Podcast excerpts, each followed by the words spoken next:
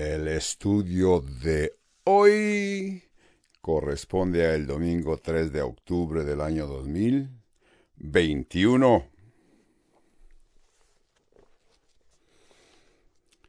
Bienvenidos.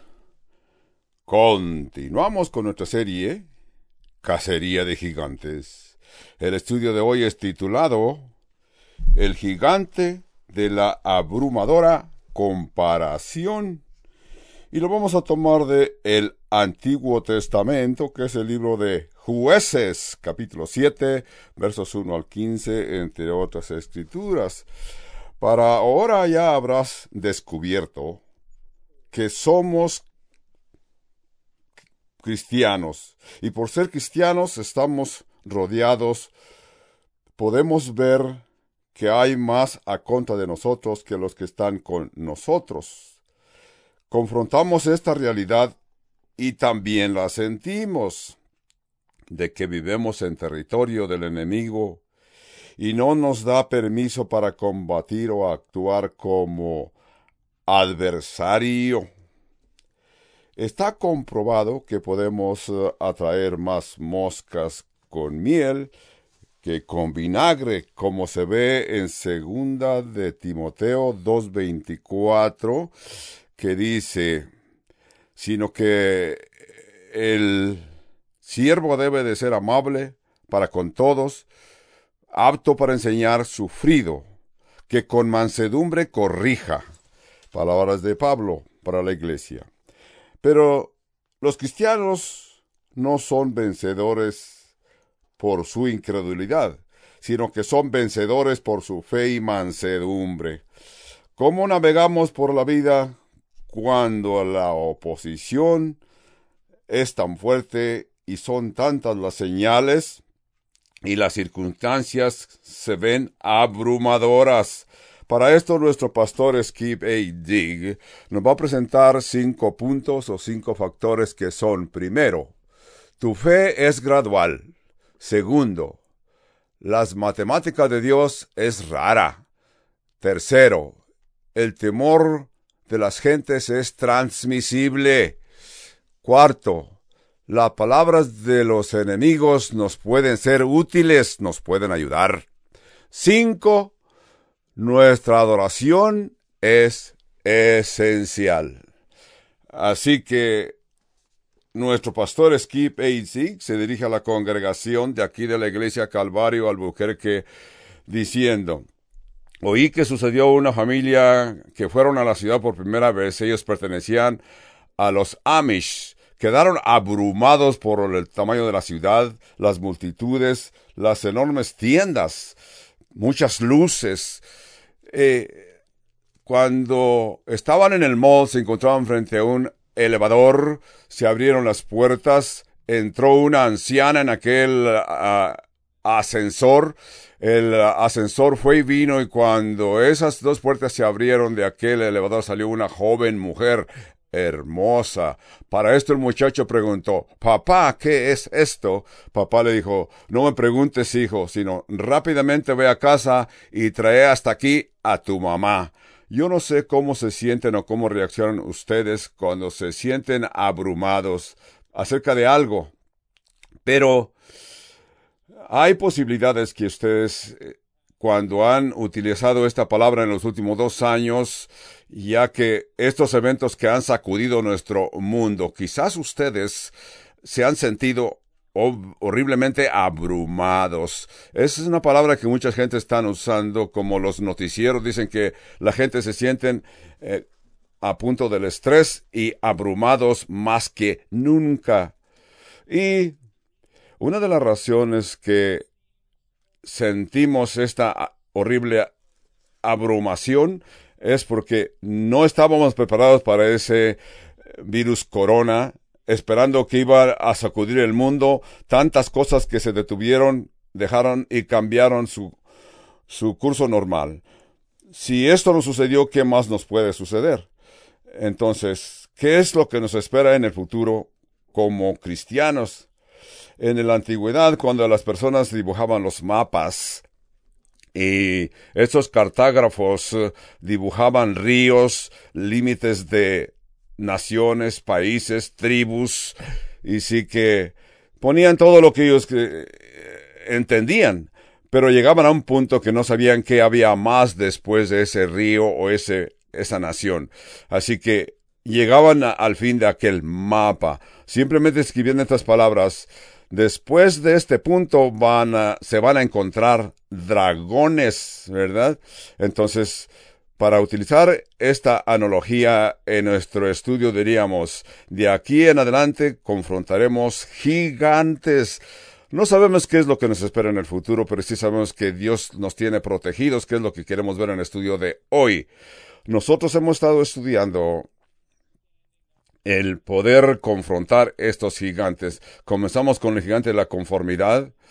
Vimos cómo Daniel no se entregó, se opuso a contaminarse eh, contra las comidas del rey. Vimos el, el eh, gigante de la conformidad donde Juan el Bautista se opuso contra el rey Herodes, el cual corrigió por su mal comportamiento. También vimos el gigante de la apatía, donde Nehemías tenía una posición inmediable, salió de aquella zona de confortamiento y se puso a trabajar. También vimos el gigante de el temor, cómo el joven David se opuso a, contra aquel enorme gigante que parecía un, un hombre de nuestros días que podía ser miembro de la Asociación Nacional del Baloncesto. También vimos que Esther se arriesgó para defender a todo el pueblo judío y dio esta hermosa expresión que está escrita. Si fracaso, pues fracasaré. Hoy estaremos viendo el gigante de la superioridad abrumadora. Vamos a ver cómo reaccionar, cómo a calibrarnos nosotros cuando parece ser que las oposiciones son abrumadoras. Las noticias que se nos presentan son devastadoras para nuestro futuro. Así que les voy a presentar los nombres de los números del ejército que tenía Israel y sus enemigos. Entonces, el ejército de los israelitas, bajo la dirección de Gedeón del capítulo 7 de jueces, el ejército de los israelitas tenía solamente treinta y dos mil soldados. El enemigo de los madianitas tenían ciento y treinta y cinco mil miembros, imagínense. Así que vemos que Gedeón tenía uno contra cuatro. ¿Cuántos miembros había en el ejército de Israel? Treinta y dos mil. Pero vamos a, memorizarlo cuando se termine este estudio. ¿Cuántos uh, miembros había en el ejército del enemigo? 135 mil miembros. Eso es lo que tenía Israel a contra. Gideón está confiando no solamente en un gigante, sino también a un ejército gigante con un número más grande. Quieras, es precisamente la posición en que nos encontramos en este tiempo como creyentes en Dios. Siempre somos menos. Tú sabes que estamos luchando. Eso es cómo operamos. Esto es nuestra enmienda perpetua. Siempre reconocemos que habemos más, menos creyentes que los incrédulos. Siempre somos mejores, somos médicos, menos personas, ¿verdad? Pero hay veces que lo reconocemos y sobre todo esto, tenemos que confrontar a nuestros familiares, confrontar la economía, confrontar a los vecinos. Todo esto nos puede llevar a una situación abrumadora. La oración de David en Salmo 61 dice, Cuando me sienta abrumado, guíame a la roca que es más alta que yo. Salmo 61. Quiero hoy mencionar estos cinco puntos, estas cinco claves, cómo poder estar fuerte cuando las circunstancias parecen que son abrumadoras. Esto es lo que es grande en esta historia. Esta historia es no solamente la historia de un hombre que tenía un pequeño ejército a contra de un gran ejército, sino que esta es una historia de un hombre débil que está tratando de guiar a un ejército pequeño. Contra un gran ejército. Es un hombre muy frágil, pero está aprendiendo, está creciendo en su fe, está aprendiendo a confiar en Dios. Capítulo 7 de jueces vemos eh, el escenario de un ejército. Hay una coalición de enemigos, todos se han unido y están invadiendo la tierra de Israel. Eh, por eso es que vamos a ver estas cinco claves. La primera clave que vamos a ver hoy aquí es tu fe es gradual. Es, esto quiere decir que tú tienes fe en Dios, pero esa fe debe de crecer. Esto no quiere decir que vas a tener puras As en tu examen, en la clase, que quizás te ha llevado años para aprender. Así que tu fe es gradual.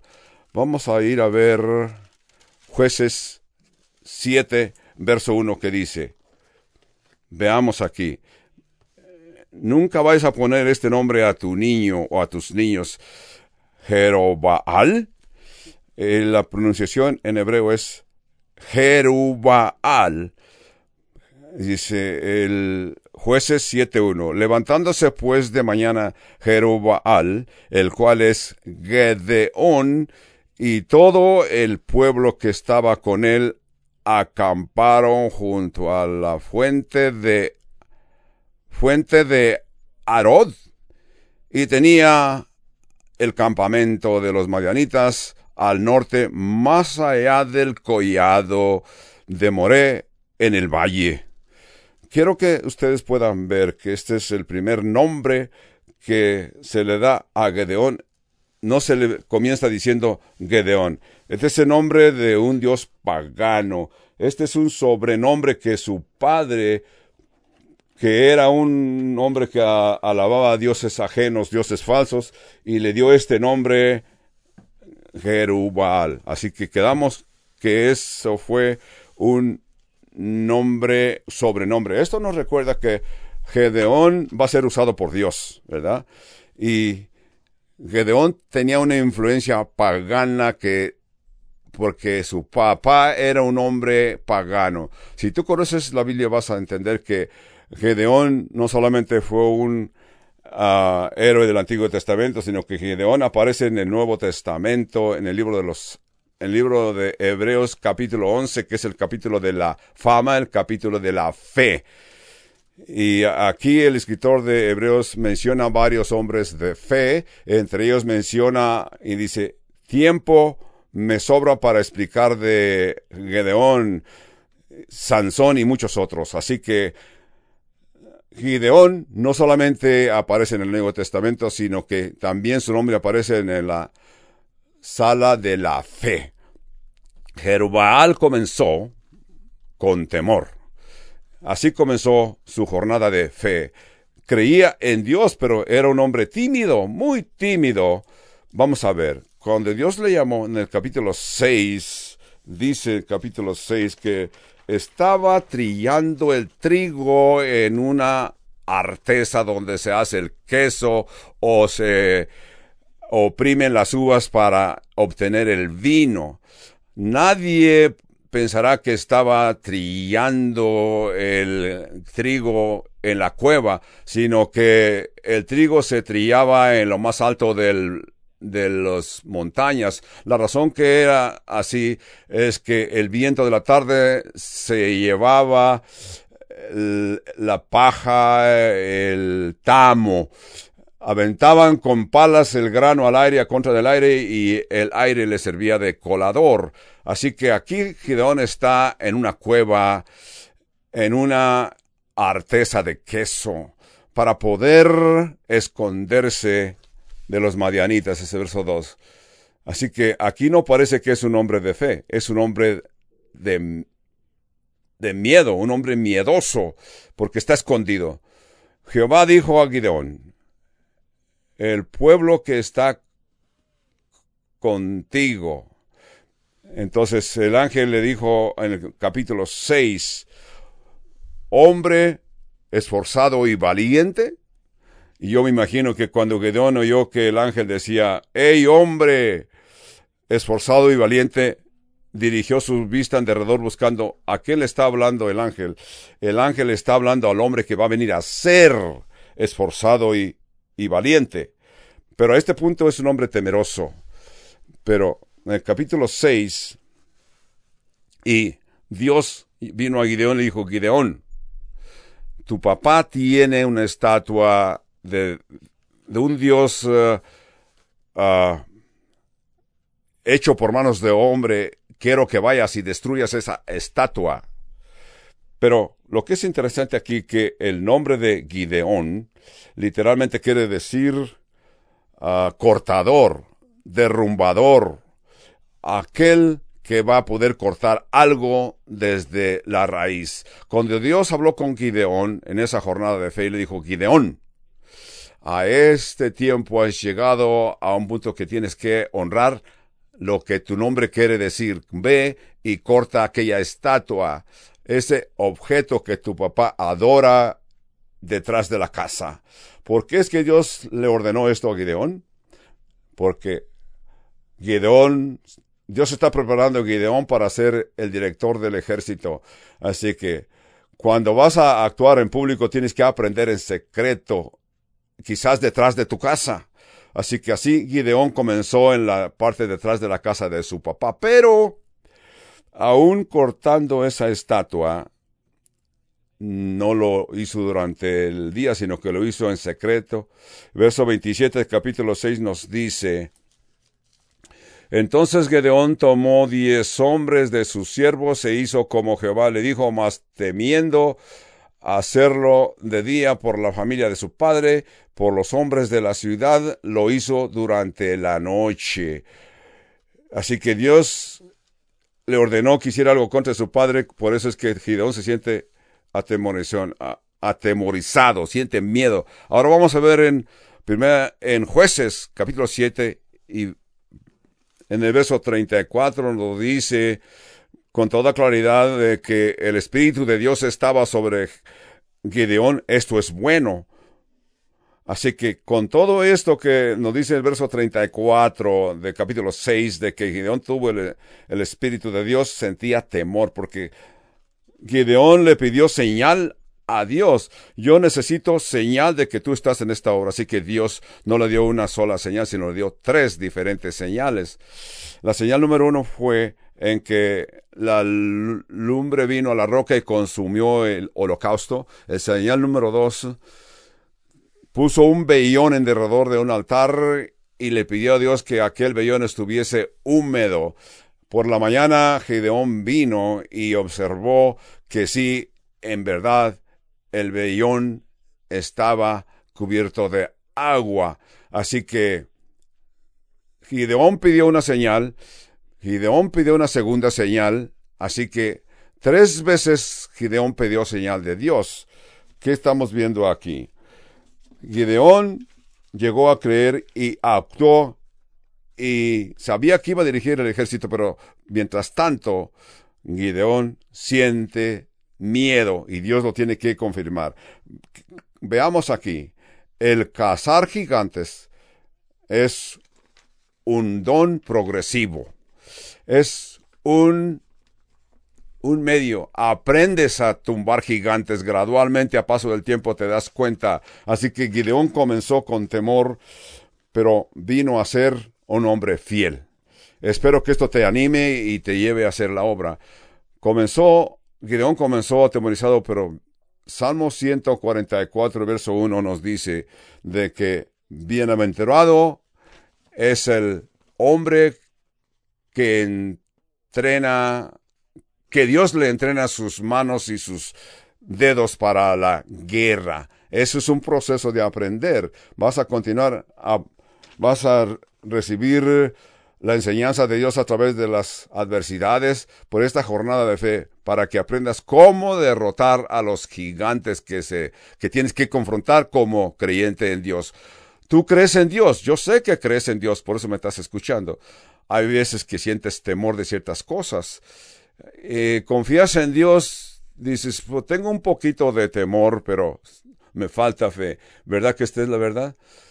Esta es la verdad para todos nosotros en el Nuevo Testamento encontramos que un hombre trajo a su hijo poseído de demonio a Jesús y Jesús le dijo, todas las cosas son posibles para aquel que cree. Y aquel hombre contestó a Jesús, Señor, ayuda a mi incredulidad con todo y que yo creo, pero por favor, ayuda a mi incredulidad. Yo confío en Dios, pero por favor ayúdame. Así fue lo que sucedió con Gideón en su jornada. Era honesto. Así que esto está en proceso. Muy antes que yo tuviera esta fe y conociera el Evangelio, yo tuve estas experiencias en mi clase y con mi familia. Tuve que tomar posición contra mis amigos y explicarles mi vida nueva.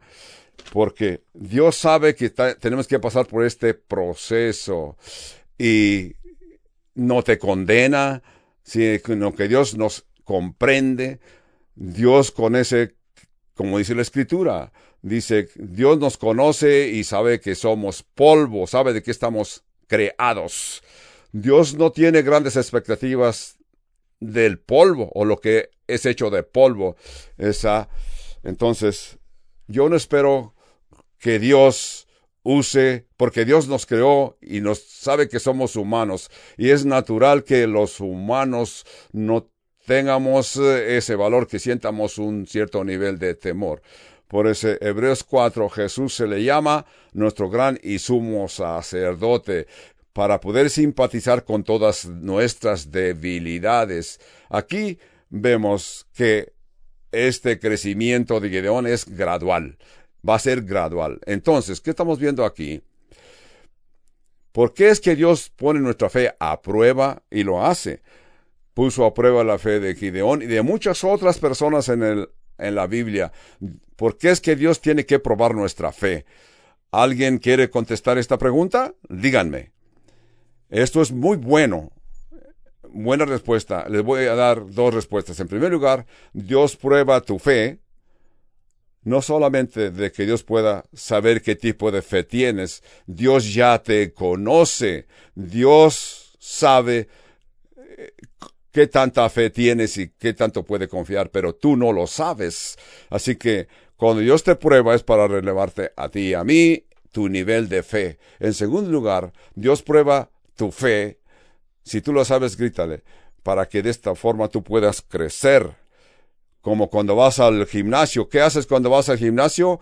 Ah, levantas pesas, brincas sobre esas máquinas, levantas pesas más pesadas para que tus músculos se quebranten y de esta forma sus músculos se van a edificar, se van a reforzar. Así también cuando Dios te pasa por pruebas, dificultades, lo hace para que tu fe crezca. Para ti, la, una fe que no puede ser probada es una fe que no se puede confiar, ¿verdad? Entonces, tu fe es gradual. El segundo punto, la segunda clave es la matemática de Dios es bien rara, no es como la nuestra. Podemos decir que Dios tiene una forma de figurar las matemáticas en una forma increíble. Aquí hay medianitas israelitas. ¿Cuántos soldados hay en el ejército de Israel? 32 mil. ¿Cuántos hay en el ejército de los, los enemigos de Israel? 135 mil, 32 mil. Así que aquí encontramos uno contra cuatro. Los madianitas son tribus uh, en la antigüedad los madianitas eran tribus eh, descendientes de Abraham, si no lo sabías, recuerde. Sí, Abraham fue padre de Isaac, pero cuando la esposa de Abraham, Sara, murió, este Abraham se volvió a casar con Setura y engendró más hijos. Uno de estos hijos fue a Madián, que se quedó en esa parte. También les puedo decir que Jetro, el suegro de Moisés, era madianita. Así que mucho mus viene de mucho muy atrás. En este caso, estos eh, madianitas invadieron el terreno y robaban y aterrorizaban a los hijos de Israel. Y en este caso eran mucho más que los que estaban con Israel. Así que se ve imposible el, el número de aquí, ¿verdad? Veamos el verso 2, que dice, Jehová dijo a Gideón, el pueblo que está contigo es mucho. Ah, ¿qué pudo haber pensado Gideón? Mucho. Yo no lo veo así, pudo haber dicho Gideón. Gideón pudo haber dicho, ¿no has visto mi ejército? Por favor, dale otro vistazo. Yo tengo muy pocos comparados con mis adversarios. Así que Dios enfáticamente le dice que los que están con él son muchos. Dice, su mano sea que se alabe Israel contra mí, diciendo, mi mano me ha levantado. ¿Cuántos, cómo, cómo crees que se quedó Gideón tan asustado y sorprendido cuando oyó esto? Tenemos que entender que nosotros raramente pensamos en que somos más a contra de los que están la contra de la obra de Dios. La mayoría de las organizaciones cristianas en las iglesias no se ven que son grandes, se ven como que son más pocos, siempre quieren crecer. Sabemos y creemos que ese es un estorbo, que queremos tener más y ser más, tener un ejército más grande. Pero si confiamos en Dios, Dios nos va a dar lo que se requiere para que nosotros podamos actuar con poder y con denuedo. Así que Dios hasta puede recortar nuestros recursos. Así que si tienes fe, tienes que, cuando ves que tienes buen dinero, bastante comida en tu casa, y esto te puede hacer sentir seguro, porque nosotros en nuestro pensamiento humano queremos que somos, creemos que somos más fuertes porque tenemos más, cuando en verdad lo que tenemos que tener más es la fe en Dios. Como yo les escribí de que eh, no puedes estar muy cerca, lo que escribió eh, dice, para resolver las dificultades siempre se han de medir por la capacidad de la gente que hace el trabajo o la obra, ¿verdad? Yo espero que esto te anime, espero que te sientas mejor. Tú dirás, me siento débil por lo que me está sucediendo. Así que eres un gran candidato para que Dios te use, tú lo sabes. La escritura dice que Dios ha escogido lo débil y lo ignorante de este mundo para confrontar y avergonzar al fuerte y al grande. Entonces, el tamaño del ejército puede estorbar a la obra de Dios. Por, ellos eran treinta dos mil. Así que Gedeón pudo haberle dicho a Dios, tú me estás diciendo que tengo más soldados cuando yo veo que son menos. Las gentes que están a mi contra son muchos y los que yo tengo son pocos para lograr esta obra. Así que si Gideón pudo haber pensado, son muy pocos, pero Dios le dijo, son muchos para mí. ¿Quién está haciendo aquí la obra en el verso 2? ¿Quién está haciendo? Dios es el que va a pelear. Por eso es que Dios dice, son muchos para mí para poder darte a ti la victoria. Como ya hemos dicho, para resolver las dificultades siempre se ha de medir por la capacidad de las dificultades del agente que hace el trabajo o la obra. Para Gideón, no eres tú quien está haciendo la obra. Tú simplemente vas a sonar la trompeta y llevar jarras con luces, pero la obra la voy a hacer yo, Gideón. Así que las dificultades siempre han de, se han de medir por la capacidad del agente que hace el trabajo o la obra. Por eso es que aquí Dios va a hacer aquí la obra. Dios le está diciendo a Gideón, yo estoy aquí y yo a mí no me importa qué tantos haya allá, los que haya contra de ti son menos, porque yo estoy aquí y yo soy, es lo que dijo Martín Lutero. Yo y Dios somos mayoría, o tú y Dios son mayoría. Así que Dios le está diciendo a Gideón, yo estoy aquí, yo voy a hacer la obra y no te atemorices. Oí otra historia del Antiguo Testamento. Ahora veremos que las matemáticas, las matemáticas de Dios es simple, son simples. Oí la historia de Elías en el Antiguo Testamento por una mañana.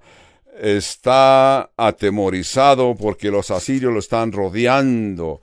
El ejército asirio están acampados a contra de el profeta. Estaban este tiempo en Dotán. En ese tiempo en Dotán, él sabe bien que están rodeados y he aquí el ejército que tenía sitiada la ciudad con gente de a caballo y de carros. Entonces el criado le dice, Ah, Señor mío, ¿qué haremos?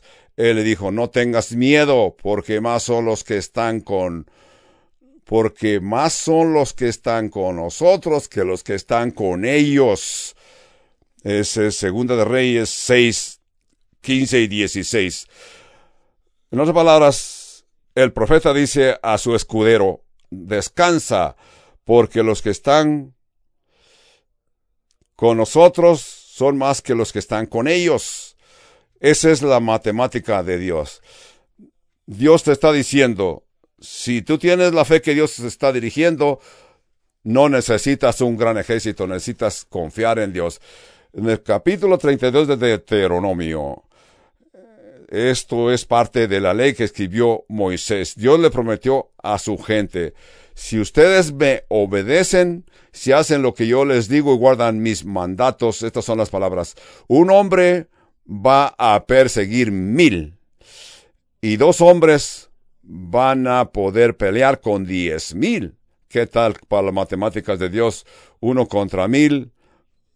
De acuerdo a Dios, Gedeón solamente necesitaba 27 para poder derrotar a 135 mil madianitas. Todo esto que les estoy diciendo es para que podamos entender. No te sorprendas si Dios comienza a reducir tus recursos para que seas un candidato de ver el poder de Dios obrando con poder en tu vida. Tú dirás, no me siento tan fuerte como me sentía. Antes ya tenía yo más dinero. Eh, los apóstoles dijeron, Pablo, particularmente 2 Corintios 12, 8 y 9, dice que Pablo que Dios le dio un aguijón en la carne y él le pidió a Dios y Dios le dijo, mi debilidad se perfecciona en la debilidad. Mi fuerza se perfecciona en la debilidad. Las extremidades de Dios es donde se muestra el poder de Dios.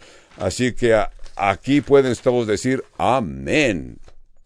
Amén y amén. Así que las extremidades de Dios son oportunidades para el humano. A Dios le gusta verte un débil porque cuando estás débil es cuando aprendes a confiar en Dios. Tú dirás, yo antes tenía esto y tenía aquello y ya no lo tengo. Tenía dinero y ahora ya no lo tengo. Así que reconoce que la matemática de Dios es muy rara, inusual, ¿verdad? El, el temor de la gente es transmisible.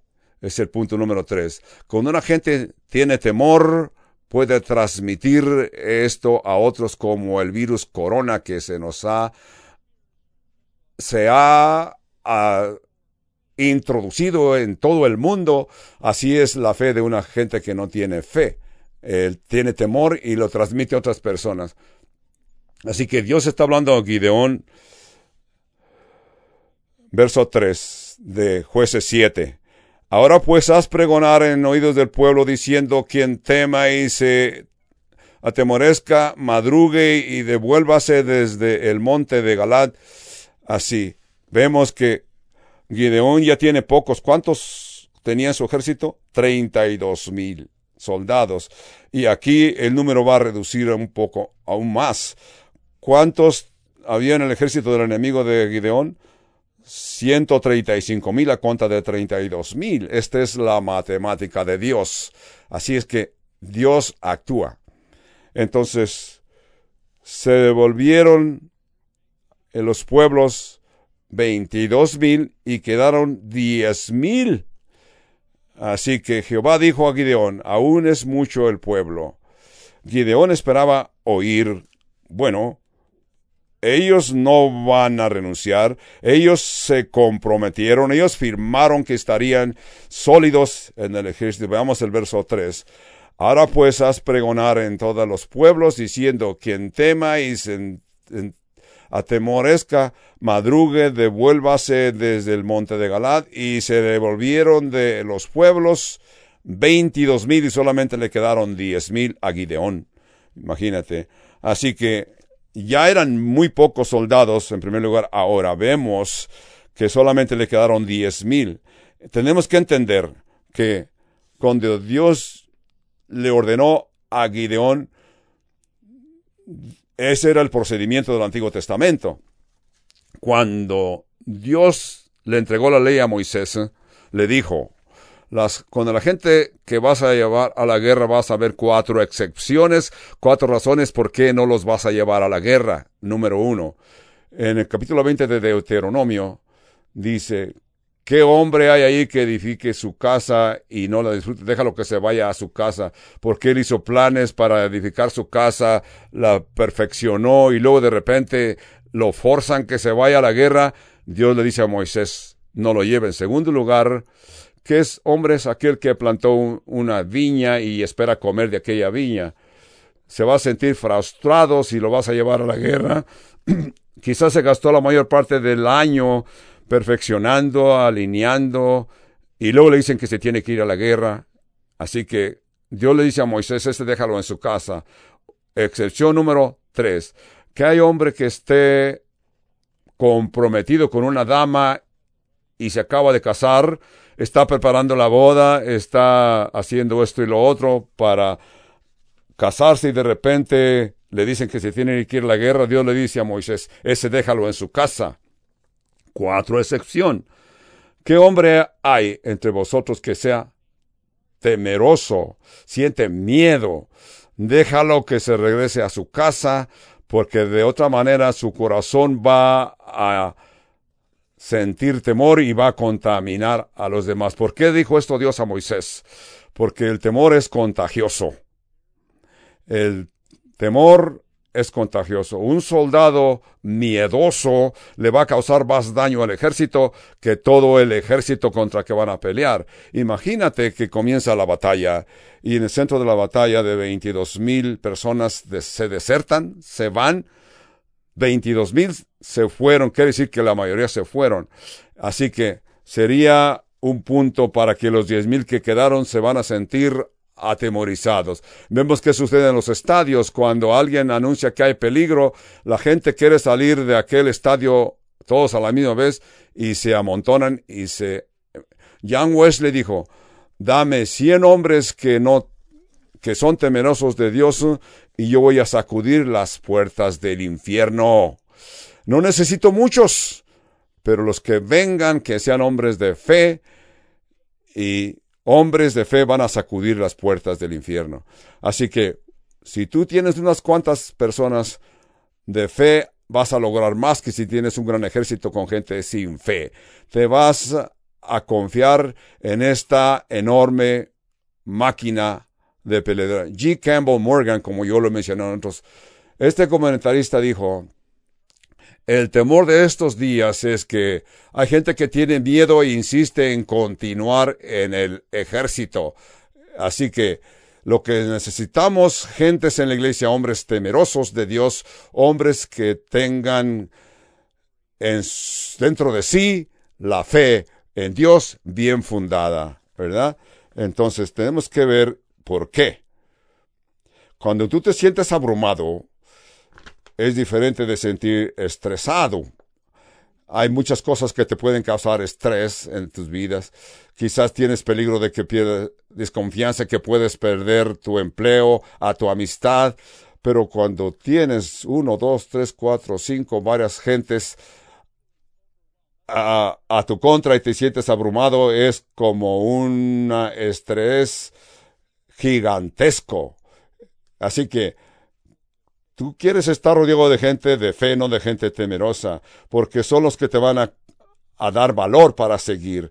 Necesitas no solamente gente temerosa, necesitas gente que están alertas, están observando, están cubriendo tus espaldas. Vamos a leer en jueces 7.4.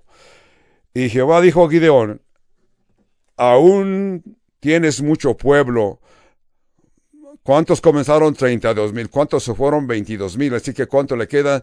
10 mil. Jehová dijo a Gideón, aún es mucho el pueblo. Después que eran, ahora las matemáticas de Dios no han cambiado. Aquí Dios le está dando testimonio a Gideón que tiene mucha gente. En el verso 4. Así que Jehová dijo a Gideón, aún es mucho el pueblo, llévalos a las aguas, allí te los probaré.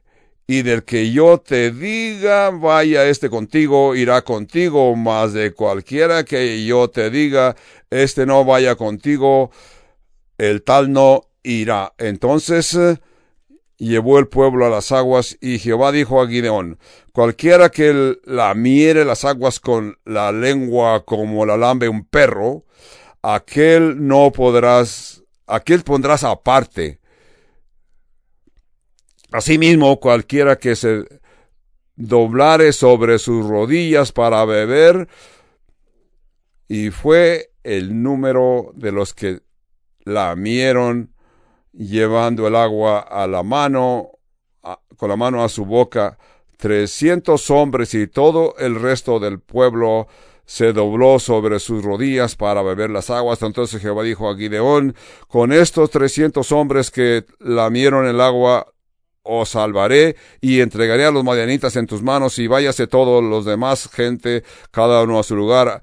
Habiendo tomado provisiones para el pueblo y sus trompetas envió a todos los israelitas cada uno a su tienda y estuvo aquellos y aquellos trescientos hombres y tenían el campamento de Madián abajo en el valle. Cuando tú oyes esto vas a pensar, esto es raro para Dios, ¿verdad? Así que, ¿qué tiene que ver el tomar, eh, cómo tomar agua? ¿Qué tiene que ver esto de tomar agua con ir al ejército? La forma que un hombre se toma el agua del arroyo. En aquellos días esto daba a entender qué, qué pensaba el hombre. Veamos si este hombre se inclina y lambe el agua como lo los, como lamben los perros. Así él va a tomar el agua. Entonces, está viendo solamente agua frente a él. Está expuesto a ser atacado, vulnerable a ser atacado Así que no va a poder actuar y defenderse, ¿verdad? Porque él está concentrado en qué? En tomar agua. Él busca la gratificación.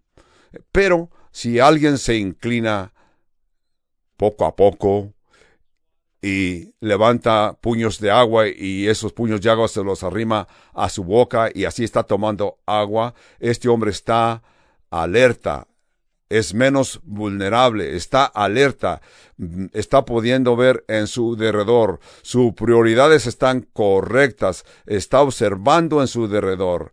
Así que esa es la prueba de que Dios pasó a todo este ejército, porque muchas gentes hay veces que toman tiempo necesario para hacer cosas innecesarias. Tienes que tomar agua, todos tienen que tomar agua, pero algunas gentes toman tiempo necesario para hacer cosas innecesarias. Así que no tienen una sensación de prioridades. Necesitas gente que te rodee para ir a la batalla. Gentes que tienen una sensación de vigilantes. Una sensación de prevención. Pedro nos dice, ser sobrios y estar listos porque vuestro adversario, el diablo, como león rugiente, está buscando a quien devorar. Así que busca gente que te rodeen, que se comportan así. Gente inteligente, gente que está observando, que transmiten valor. Punto número cuatro, ¿verdad? Las palabras de los enemigos nos pueden ser útiles o nos pueden ser de ayuda. Cuando tú confrontas al enemigo, déjalo que hable para poder entender qué está pensando, cómo le puedes contestar para ayudarlo, no para humillarlo. No, no trates de humillarlo, trata de ayudarlo. Necesitamos poner atención palabras de fe, tener en nuestras bocas palabras de fe. En ciertos casos es muy útil para escuchar a tu enemigo, porque de lo que digan te va a revelar y te vas a sentir animado a ayudarlos. Verso 9 dice, Aconteció que aquella noche Jehová le dijo, levántate y desciende al campamento porque yo lo he entregado en tus manos. 10. Y si tienes temor de descender, baja con, baja tú con fura tu criado al campamento. Él era su escudero de Gideón. Fura era el escudero de Gideón. 11. Y oirás lo que hablan y entonces eh, tus manos se esforzarán y descenderás eh, a el campamento y él descendió con fura su escudero, su criado, hasta los puestos avanzados de la gente armada que estaban en el campamento de los madianitas. Así que llegaron al campamento caminando despacio, hablándose en secreto el uno al otro. ¿Qué miras tú? ¿Qué miras tú? Pues yo. Así que descendieron. El verso 12 nos dice, y los madianitas, los amalecitas y los hijos del oriente estaban tendidos en el valle como langostas. Claro, son ciento treinta y cinco mil. En la multitud y sus camellos eran innumerables como la arena que está en la ribera del mar en la multitud. Cuando llegó Gideón, he aquí que un hombre estaba contando a su compañero un sueño y, le decía, He aquí yo soñé un sueño, veía un pan de cebada que rodaba hasta el campamento de Madián, y llegó a la tienda y la golpeó de tal manera que cayó y la trastornó de arriba abajo, y la tienda cayó. 14. Y su compañero le respondió y dijo, esto es uh, otra cosa sino la espada de Gideón, hijo de Joás, varón de Israel, Dios ha entregado a, en sus manos a los madianitas con todo el campamento. Este es verso 14. Dios le ha dado a Gideón otra señal para que su fe se reforce, otra señal. Así que vio que la lumbre vino a la roca, el vellón fue otra señal. Ahora viene al campamento y lo que sucedió que estos dos están conversando audiblemente lo que habían soñado en la noche anterior. Entonces, eh, este hombre está diciendo, desperté asustado porque esa sema de pan rodó y destruyó nuestras tiendas. Eso es la profecía que está diciendo que vamos a ser exterminados por este individuo llamado Gideón. Y Gideón está oyendo aquella conversación. Imagínate el valor que cobró Gideón con aquellas palabras del enemigo. Ustedes dirán, ¿qué aprendemos de todo esto? Así que Gideón, así como Gideón y su siervo recobró valor, yo te recomiendo. Busca valor y no sientas temor contra los que se te oponen. Cuando te confrontas con los incrédulos, no sientas temor, porque la discusión te va a llevar y te va a traer palabras que te van a ayudar para penetrar la incredulidad de tus opresores. Si puedes oír, hay veces cuando tú los escuchas a tus opresores, van a mostrar cosas falsas para confundirte. Tú tienes que ser inteligente para poder distinguir las diferencias. Esto me ha sucedido muchas veces. Les voy a platicar lo que me ha sucedido. En primer lugar, yo estaba en mi programa de entrenamiento para eh, trabajar en radiografía. Yo estaba allí en la universidad todos los días y noté este individuo que era un enfermero de aquel hospital donde yo estaba estudiando. Este individuo estaba allí todos los días. Yo no lo noté como noté muchas otras gentes, no sabía yo mucho de él, pero con el tiempo llegué a oír que este hombre era satanista yo no sé si en verdad lo era, pero se decía que él platicaba que él era satanista. Entonces, eh, yo noté ese hombre ahí, ¿verdad? Y yo le saludaba cuando me lo encontraba de mano, pero al a un tiempo me di cuenta que era mi vecino. Y en una ocasión él vino y tocó la puerta de mi casa. Este satanista está frente a mi, la puerta de mi apartamento. Abrí la puerta, lo saludé y medio avergonzadillo me dice, yo quiero platicar contigo. Yo le dije, sí, yo, me dice, yo trabajo donde yo trabajo. Le dije, sí, yo te he visto trabajando ahí. Y nos hemos visto allí en ese lugar. Y este hombre me da testimonio. Yo he visto cómo reaccionas con la gente.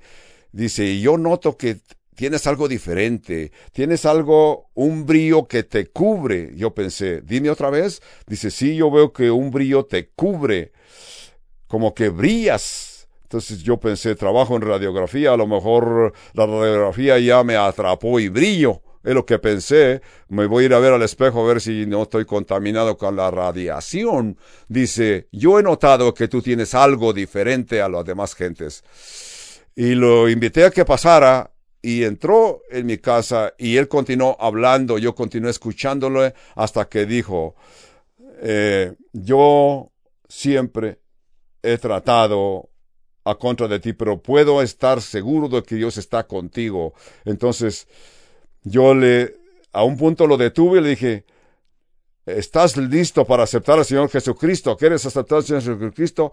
Aquel momento aquel hombre aceptó al Señor Jesucristo. En otro hospital que ya vine a trabajar, que es el Hospital San José, ahí había una joven que decía ser cristiana, pero me reprendía, siempre me traía tratados, artículos para reprender mi creencia esto se llevó a cabo por semanas, meses, pero una ocasión yo estaba saliendo del hospital Viñedera en el estacionamiento del hospital San José y ahí en el estacionamiento esta joven estaba sentada en su automóvil, me llamó la atención, quería hablar conmigo, me dirigí donde estaba ella y me di cuenta que su nombre era Linda. Y le dije, Linda, has estado contra de mí, has estado luchando contra Dios, entrégate, yo tengo el presentimiento de que todo esto que estás a contra de mí es que estás convencida y lo entiendes y sabes que necesitas aceptar a Señor Jesucristo. Linda, ¿estoy correcto? Yo no esperaba ver lo que vi en aquel momento. Aquella muchacha comenzó a llorar. Comenzó a llorar. A este punto me sentí con el compromiso de hacer algo para consolarla. Pero en aquella tarde ella se entregó al Señor Jesucristo y a este día ella y su familia le sirven a Cristo. Cuando estas cosas se te presenten, recobra fe. Escucha un poco lo que tus enemigos te van a decir, pero a un punto tú instruyelos. Nos quedan unos dos minutos para ver el punto número cinco. Dice, nuestra adoración es esencial. Es esencial, así como Gideón oró, oyó los milagros de Dios y adoró. Tú dirás, sí, vio señales de Dios, así que ahora puede... Vamos a ver. Después de sueño, Gideón, llegaron pues Gideón al... y dice, Dios te ha entregado el campamento de los madianitas en tus manos. Quiero que noten ustedes, la adoración de Gideón, Gideón adoró antes de la batalla en el verso 15. Cuando Gideón oyó el relato del sueño y su interpretación, adoró.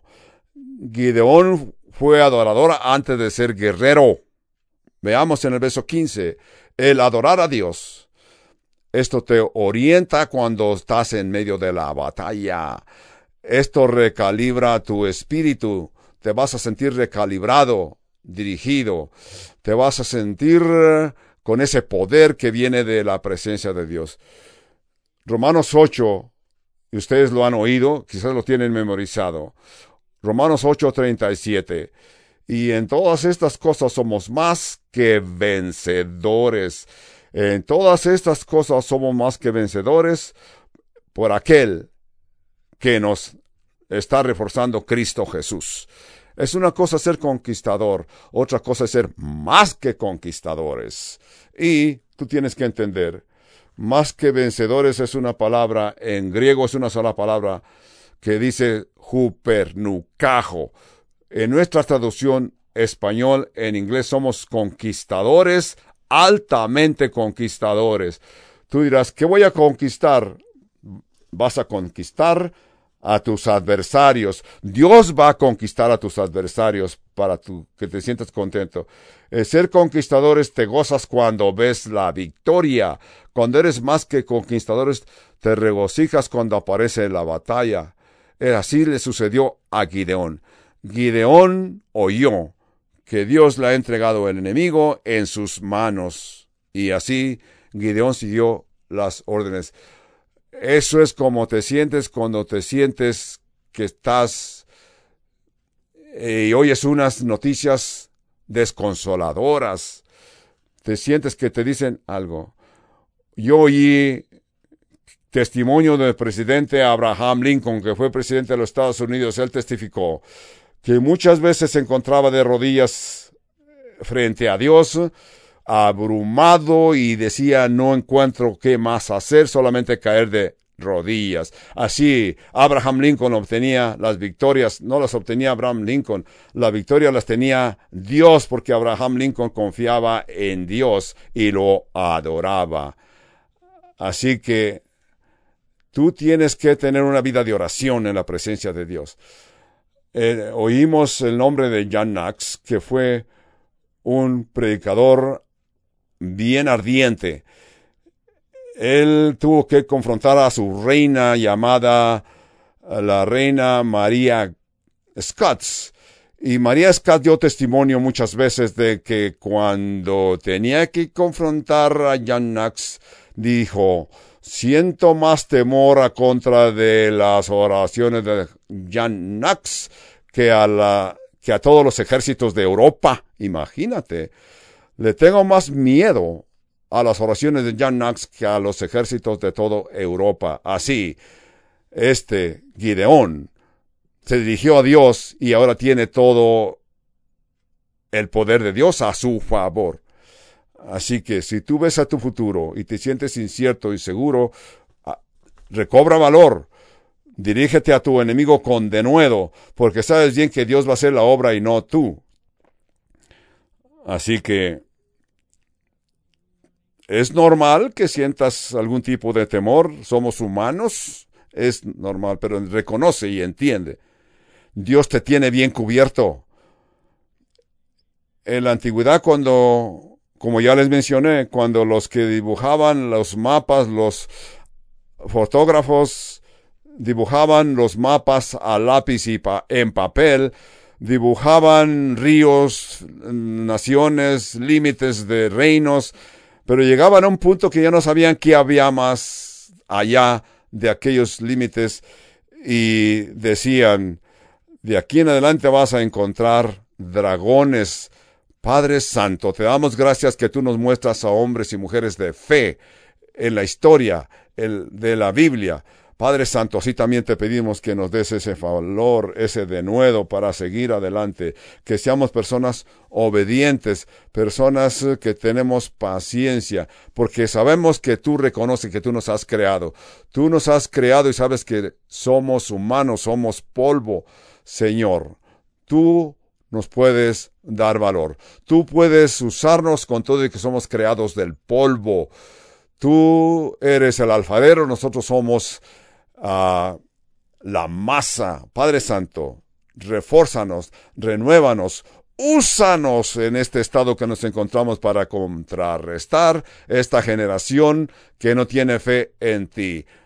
Así que seamos hombres y mujeres de fe, hombres y mujeres que vemos nuestras victorias porque tú haces la obra a nuestro favor. Sí, Padre Santo.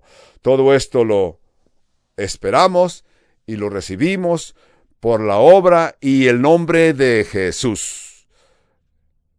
En este nombre poderoso de Jesús te decimos gracias, gracias Padre. Amén, amén, amén. Ahora pues, hermanos, si usted nos está escuchando a distancia de la Iglesia Calvario Albuquerque de Albuquerque, Nuevo México, y desea comunicarse con nosotros, tenemos un número telefónico gratis sin costo alguno para usted. Llámenos a el número 1 800 922 1888.